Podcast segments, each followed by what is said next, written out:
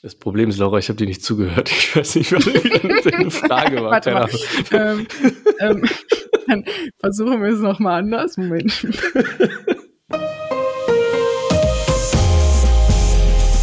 Herzlich willkommen zum Datenschutz Talk, Ihrem Podcast für die Themen Datenschutz und Informationssicherheit.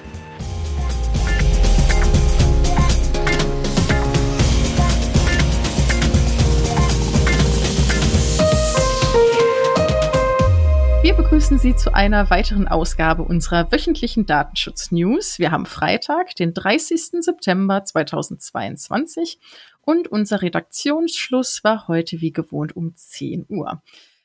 Mein Name ist Laura Droschinski und an meiner Seite begrüße ich heute Gregor Wortberg. Hallo Gregor. Hallo Laura. Schön, dass du da bist. Ja, ich freue mich auch sehr.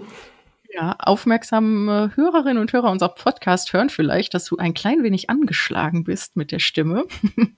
Ja, ich hoffe, dass ich trotzdem gut zu verstehen bin und äh, das Ganze dann nicht auf die Qualität unseres Podcasts diese Woche allzu große Auswirkungen hat.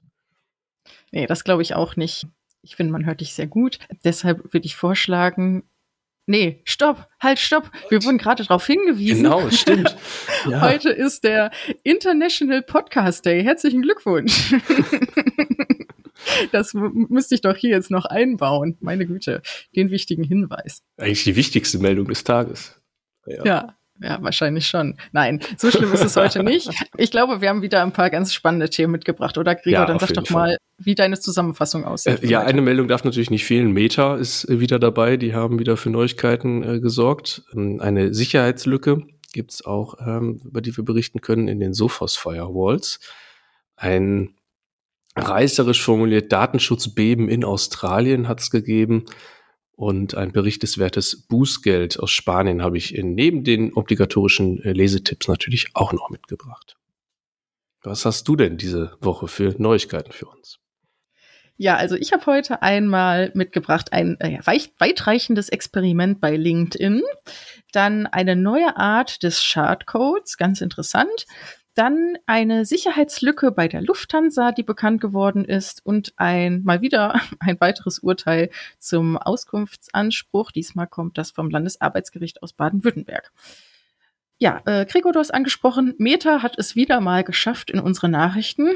Was ist denn da schon wieder passiert? Ja, also ganz, ganz große Neuigkeit ist es nicht, aber wir denken, man kann immer mal wieder darüber berichten, weil es auch ein bisschen sensibilisiert, äh, wann welche Daten erhoben werden.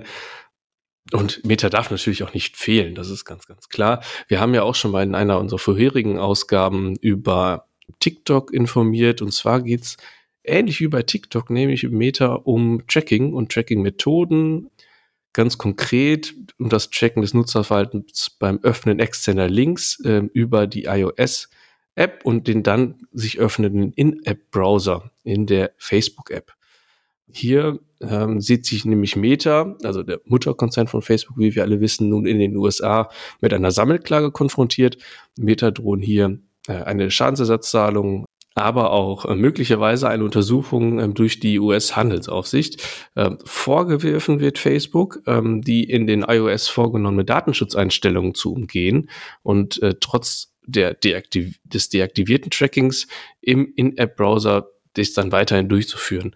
Ähm, Heise hatte im August auch schon mal darüber berichtet in Bezug auf einen IT-Sicherheitsforscher, ähm, dass Meta das auch in Deutschland macht. Ne? Also nicht nur, weil die Klage in den USA ist, ist das nur in den USA der Fall, sondern auch in Deutschland wird bei Nutzung des In-App-Browsers ein entsprechendes Metapixel-Tracking äh, ausgeführt und somit dann auch das Nutzerverhalten und äh, etwaige Daten wie auch ja, eingegebene Kreditkarteninformationen zum Beispiel mitgelesen. Meta hat auf die, ja, auf die Kritik bzw. auf die Klage natürlich auch schon reagiert und mitgeteilt, dass man natürlich die Entscheidung der Nutzer zum App-Tracking äh, respektieren würde. Das ist natürlich ganz überraschend, dass das so ausgesagt wird. Die äh, Technik solle aber laut Meta auch unter anderem dazu dienen, Nutzerdaten zu aggregieren, um sie gezielt für Werbung und Messzwecke einzusetzen. Finde ich ja schon mal ein kleiner Widerspruch. Naja, Umgehen können Nutzer das Tracking natürlich schon, aber es ist ein bisschen umständlich. Das geht nämlich einfach nur, indem man die Links händisch im erstmal kopiert aus Facebook hinaus und dann im Standard iPhone Browser Safari aufruft. Fast schon eine praktikable Lösung, wie ich finde. Hm. ja, man muss halt nur davon wissen, wenn man es denn umgehen ja, möchte. Genau. Und das ist das Stichwort für meine nächste Nachricht. Denn wie Heise und die New York Times im Laufe der Woche berichtet haben, ist aktuell große Kritik gegenüber LinkedIn in den USA laut geworden. Das größte soziale Netzwerk der Geschäftskontakte hat nämlich wohl, wie jetzt berichtet wurde, ähm, zwischen den Jahren 2015 und 2019 ein ich sage jetzt mal, Experiment an 20 Millionen Nutzern durchgeführt. Und dieses hätte wohl auch laut den Forschern Auswirkungen auf das Berufsleben. Es ging hierbei um die Frage, ob ähm, inwieweit denn enge oder nicht enge Kontakte für einen neuen Arbeitsplatz hilfreich sein können. Und dies wurde gesteuert mit der Funktion, die vielleicht der eine oder andere LinkedIn-Nutzer kennt, nämlich die Kontaktvorschläge. Also wird ja oft gefragt, ähm, Kontakte, die Sie vielleicht kennen, und dann kommt eine, eine Liste von Personen in verschiedensten Graden der Bekanntheit. Und LinkedIn hat im Anschluss daran gemessen, wie denn die Jobangebote ausgefallen sind.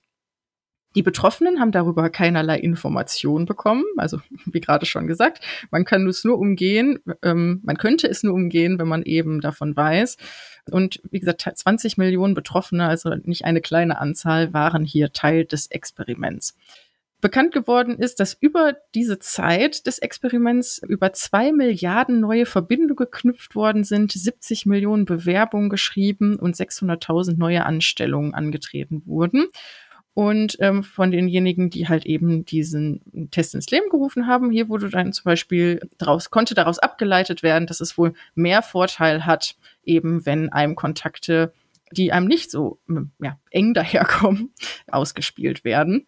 Aber das hat natürlich auch die Kehrseite der Medaille, denn äh, hat man zu dem Leuten gehört, die im Rahmen des Experiments eben nur enge Kontakte angezeigt bekommen haben, dann äh, kann man natürlich auch infolgedessen davon ausgehen, dass man dadurch auch Nachteile erhalten hat in diesen Jahren.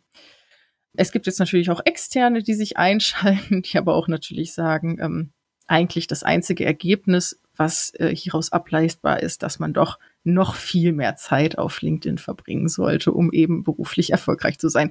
Das lassen wir jetzt mal dahingestellt, oder Gregor? Ja, wenn das die einzig logische Konsequenz ist, dann sollten wir doch alle mehr Zeit auf LinkedIn verbringen. Das ist ganz klar. Ja, meine, meine nächste Meldung bestätigt vielleicht äh, einmal mehr den Grundsatz, dass es sich lohnt, seine Systeme regelmäßig zu prüfen, äh, zu updaten und auch über mögliche Updates sich zu informieren. Der Firewall-Anbieter Sophos warnt nämlich vor einer wirklich aktiv angegriffenen Sicherheitslücke in den seitens äh, des Unternehmens angebotenen Firewall-Systemen.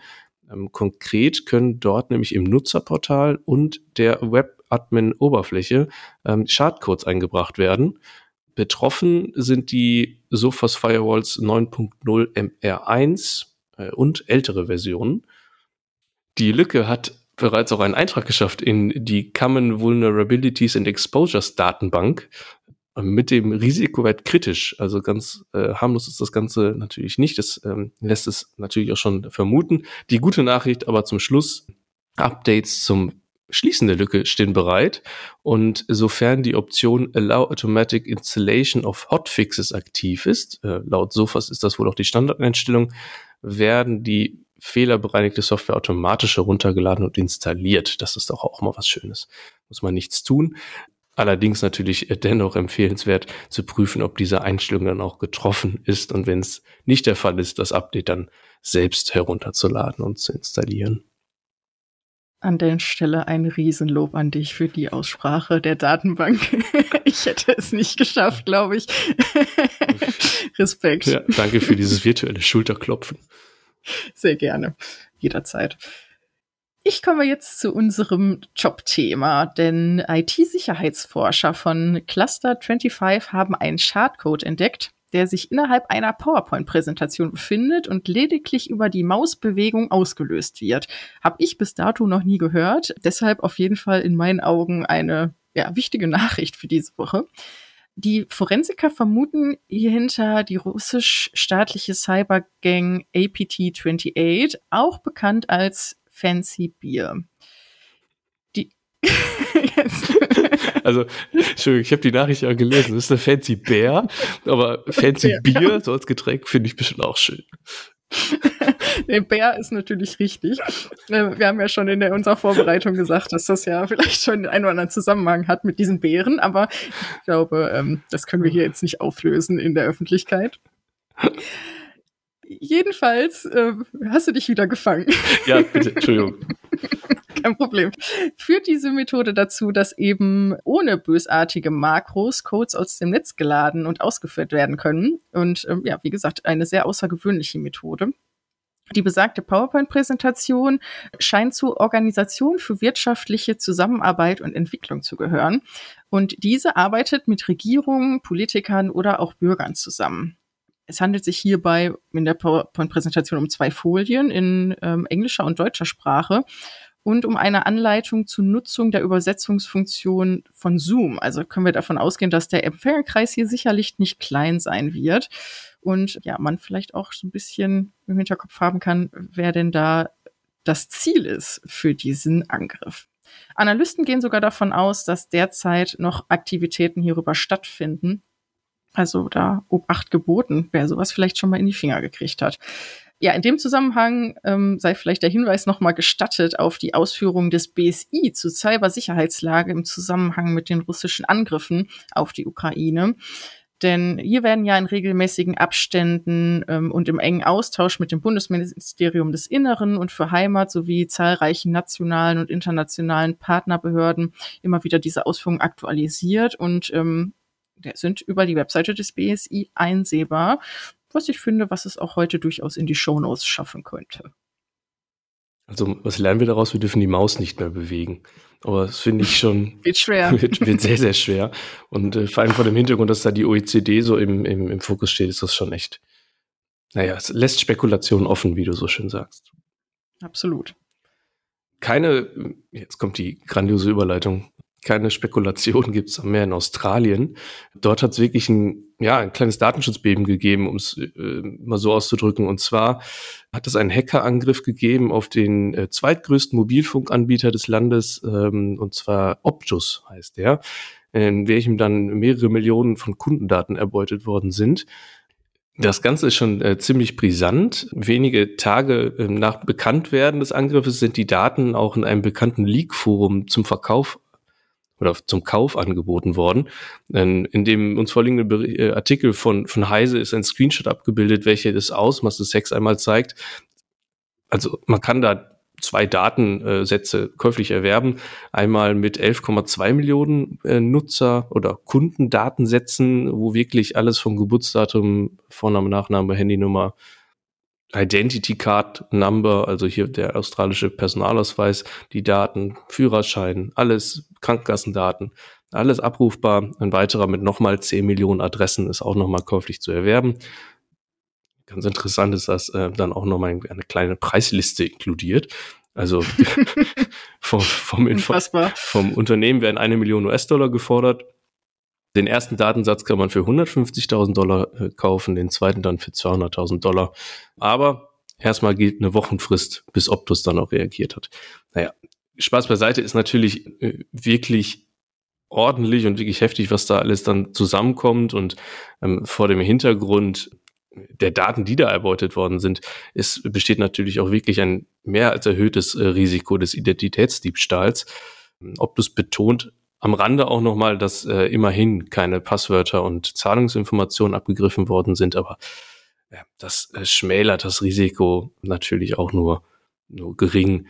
Unter Druck äh, gerät Optus aber natürlich nicht nur von seinen Kunden, sondern auch von Seiten der Politik, da womöglich tatsächlich eine offene und ungesicherte API-Schnittstelle das Leck ermöglicht hat und das natürlich ja vor dem Hintergrund von ja, einzuhaltenden technisch-organisatorischen Maßnahmen schon ein bisschen fahrlässig oder als fahrlässig angesehen werden könnte. Der Premierminister des Landes hat sich jetzt auch schon eingeschaltet und ähm, die Unterstützung der, äh, der Kunden natürlich seitens des Unternehmens eingefordert. Äh, darüber hinaus aber auch sogar eine Nachbesserung der Datenschutzgesetze in Australien angekündigt. Also da geht's ordentlich rund, hohe Wellen werden geschlagen. Ja, so schlimm diese Sicherheitslücke auch ist, ähm, aber wenn es am Ende dazu führt, dass äh, hier schnell nachgebessert wird, finde ich, ist das ja wenigstens ein ganz klein wenig positiv zu werten. Ja, es wurde noch ein wenig gegen die, die jetzige Opposition nachgetreten, die natürlich in den vergangenen Jahren versäumt hat, am Datenschutz mhm. zu arbeiten, laut Premierminister. Also bisschen, Natürlich, das gehört bisschen, ja dann bisschen dazu. Ne? Genau, ein bisschen muss es instrumentalisiert werden für eigene Zwecke, klar. Absolut. Die nächste Sicherheitslücke, die ich mitgebracht habe, ist bei weitem nicht so groß, denn die betrifft nur eine einzige Person, aber weil es um die Person geht, vielleicht gar nicht so uninteressant. Es geht nämlich um eine Sicherheitslücke beim Boardingpass der Lufthansa. Und wie der Spiegel berichtet, ist der Lufthansa-Chef selbst, Carsten Spohr, Opfer dieser Lücke im eigenen IT-System geworden. Über seinen Boardingpass waren ähm, war es möglich oder Dritten möglich, Zugang zu seinen Daten zu bekommen, wie beispielsweise E-Mail-Adresse und auch ähm, seine Handynummer. Und ähm, ja, was ich ganz interessant in der Sache finde, ist, dass das Problem bei Lufthansa absolut bekannt ist und ähm, dass sie auch wissen, dass eben mit der Kombination der Webseite sensible Daten einsehbar sind. Denn es ist nur eine sehr geringe Hürde, weil man benötigt lediglich eine PIN, um äh, einmalig eine PIN, um sich eben in das Nutzerprofil auf der Webseite einzuloggen. Und die Lufthansa sagt oder empfiehlt schon seit längerem, dass man doch aus diesem Grund die Bordkarte wie Bargeld zu behandeln hat. Ja, das hätte man vielleicht Carsten Spohr auch sagen müssen, damit das eben nicht passiert. Was ich persönlich ein bisschen schade an der Sache finde, ist, dass halt Lufthansa sagt, dass der Schutz der Daten allein in den Händen der Kundschaft aktuell liegt. Also klar, muss man da natürlich auch immer so ein bisschen Augenmerk drauf haben, wie man eben mit seinen Daten umgeht. Aber ähm, dass jetzt gerade der Verlust des Boardingpasses dazu kommen kann, dass man eben ähm, auch irgendwo seine Daten verteilen kann, ich sag mal, dann kann man sie auch draufschreiben. Das ist ja nicht so schön, sagen wir so. Ja, gerade der Boardingpass in, in Papierform. Ich meine, wer kennt es nicht, dann geht man aus dem Flughafen raus und dann ist er schnell im Mülleimer gelandet unter Umständen. Also das ist ja jetzt schon dem einen oder anderen Fluggast äh, zuzutrauen, dass das, dass das schnell passiert und das ist dann wirklich ähm, ja schön, das alles auf den Kunden abzuwälzen, wie du sagst. Also das äh, könnte man vielleicht verändern, ja. Ja, eine andere Sicherheitslücke hat zu einem Bußgeld geführt, und zwar in Spanien. Konkret geht es da um die Bayer Revistas. Das ist wohl der führende europäische Anbieter für Bildungs- und Spielzeitschriften für Kinder. Hat so eine Auflage von ungefähr 10 Millionen Lesern pro Monat, also auch nicht gerade wenig. Konkret ist äh, Folgendes passiert. Es ähm, hat eigentlich jemand gut gemeint, und zwar hat es einen Hacker gegeben, der eine Sicherheitslücke bei dem Unternehmen ausgenutzt hat, Daten abgegriffen hat, knapp, ähm, also Kontakt- und Standortdaten von knapp 470.000 Betroffenen und dann freundlicherweise das Unternehmen auf die äh, Sicherheitslücke auf der Webseite aufmerksam gemacht hatte, durch die es dann ihm gelungen sei, die Daten abzuschöpfen. Das hätte er aus ethischen Gründen getan und ohne böswillige Absichten. Das finde ich doch sehr schön. Ja, ähm, natürlich. Ja, ganz klar. Das und deswegen hat er es auch behalten, die Daten. Nein, Spaß beiseite. Das Unternehmen hat auf diese gut gemeinte E-Mail äh, sogar reagiert und ein äh, Cybersicherheitsunternehmen beauftragt und die Behörde ebenfalls, äh, also die Aufsichtsbehörde ebenfalls über den Vorfall in Kenntnis gesetzt. Ähm, ob jetzt zu, zusätzlich äh, weitere Dritte ähm, Zugriff hatten auf die Daten, äh, konnte nicht abschließend festgestellt werden. Das ursprüngliche Bußgeld äh, betrug 52.000 Euro und ähm, wurde dann unter anderem wegen des Schuldeingeständnisses letzten Endes auf 31.200 Euro reduziert. Nicht äh, besonders jetzt erstmal hochklingt das äh, Bußgeld, aber es äh, zeigt dann äh, eine Sache auf jeden Fall, dass es erstmal natürlich gut ist, wenn man Datenschutzverletzungen im eigenen Unternehmen bei Feststellung auch meldet und dann natürlich sich auch kooperativ zeigt, diese dann auch zu beheben. Absolut wer sich zu dem Thema interessiert, vielleicht äh, möchte ich das noch einmal hier kurz einschieben. Nämlich, dass ja im Laufe der Woche am Dienstag auch unsere Themenfolge zu dem Thema Bußgeldspraxis der Aufsichtsbehörden online gegangen ist. Nämlich äh, Heiko Gossen hat sich da ja mit Professor Dr. Kugelmann über das Thema unterhalten. Ich finde, das ist eine sehr unterhaltsame Folge geworden und ähm, an der Stelle, weil es gerade zum Thema passt, gerne nochmal die Empfehlung, weil ich es vielleicht auch zu Anfang vergessen habe. Dann habe ich als nächstes, wie ja zu Beginn schon gesagt, ein weiteres Urteil zum Thema Auskunft äh, mitgebracht ähm, vom Landesarbeitsgericht in Baden-Württemberg. Das Urteil ist vom 10. August diesen Jahres. Und der Kläger hatte der Beklagten Fehler in der Auskunftserteilung im Beschäftigtenkontext bei der Form der Auskunft, aber auch so Fehler bei der Beantwortung durch die Datenschutzbeauftragte vorgeworfen. Das Landesarbeitsgericht trifft, äh, traf in seinem Urteil die Entscheidung, dass gemäß Artikel 12 Absatz 1 Satz 2 DSGVO die Beantwortung auf elektronischem Wege eröffnet ist. Ich glaube, das ist nicht neu. Und ähm, angesichts dessen, dass nahezu im Vorfeld die gesamte Korrespondenz im Arbeitsverhältnis zwischen der Beklagten und dem Kläger auch sonst elektronisch per E-Mail erfolgte, war auch diese ähm, Auskunftserteilung, worum es jetzt hier geht, per E-Mail angemessen. Dann, wie gesagt, gab es noch, äh, war noch der Streitpunkt ähm, der Absender des, der Auskunft, so. Und ähm, entgegen der Auffassung des Klägers wurde die Auskunft durch die ähm, DSB der Beklagten angemessen erteilt. Das Landesarbeitsgericht sah hier, dass eben die ähm, Absenderin des Auskunftsschreibens nicht die Beklagte selbst war, aber es war die innerhalb der Konzernmutter ansässige Datenschutzbeauftragte. Gemäß Artikel 12 Absatz 1 DSGVO muss eben ein Verantwortlicher nur geeignete Maßnahmen treffen, damit er die Mitteilungspflicht gemäß Artikel 15 erfüllt. Und somit kann sich in Augen des Gerichts die Beklagte auch zur Erfüllung ihrer Verpflichtung auf Erfüllungsgehilfen zurückgreifen. Und diese Rolle hat in dem Falle die Datenschutzbeauftragte auch begleitet. Also fand ich nochmal ganz interessant. Also ich glaube, jetzt ist jetzt kein Kernerschütterer, aber nichtsdestotrotz, das nochmal ähm, bestätigt zu wissen, finde ich, ist ganz positiv zu werten. Ja, dann kann ich mich nur anschließen und ähm, direkt auch abschließen, weil ich habe gar keine weitere Nachricht. Ich habe nur noch einen Lesetipp mitgebracht. Und zwar hat das BSI eine äh, Orientierungshilfe zum Einsatz von Systemen zur Angriffserkennung veröffentlicht. Ganz interessant. Nach der öffentlichen Kommentierungsrunde steht jetzt da nun die finale Fassung zur Verfügung.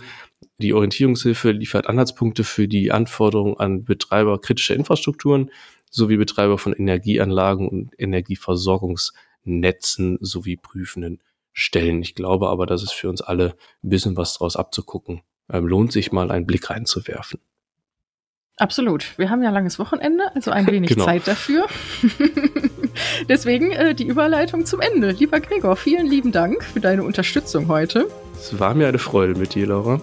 Ja, liebe Zuhörerinnen und Zuhörer, wir hoffen natürlich, dass Ihnen auch äh, die Folge aus dieser Woche gefallen hat. Wir entlassen Sie jetzt ins Wochenende, ähm, in das lange Wochenende, wünschen Ihnen einen schönen Feiertag am kommenden Montag. Und ja, mir bleibt nichts mehr zu sagen, als Ihnen alles Gute zu wünschen und äh, mich bis zum nächsten Mal zu verabschieden. Bis dahin. Bis bald.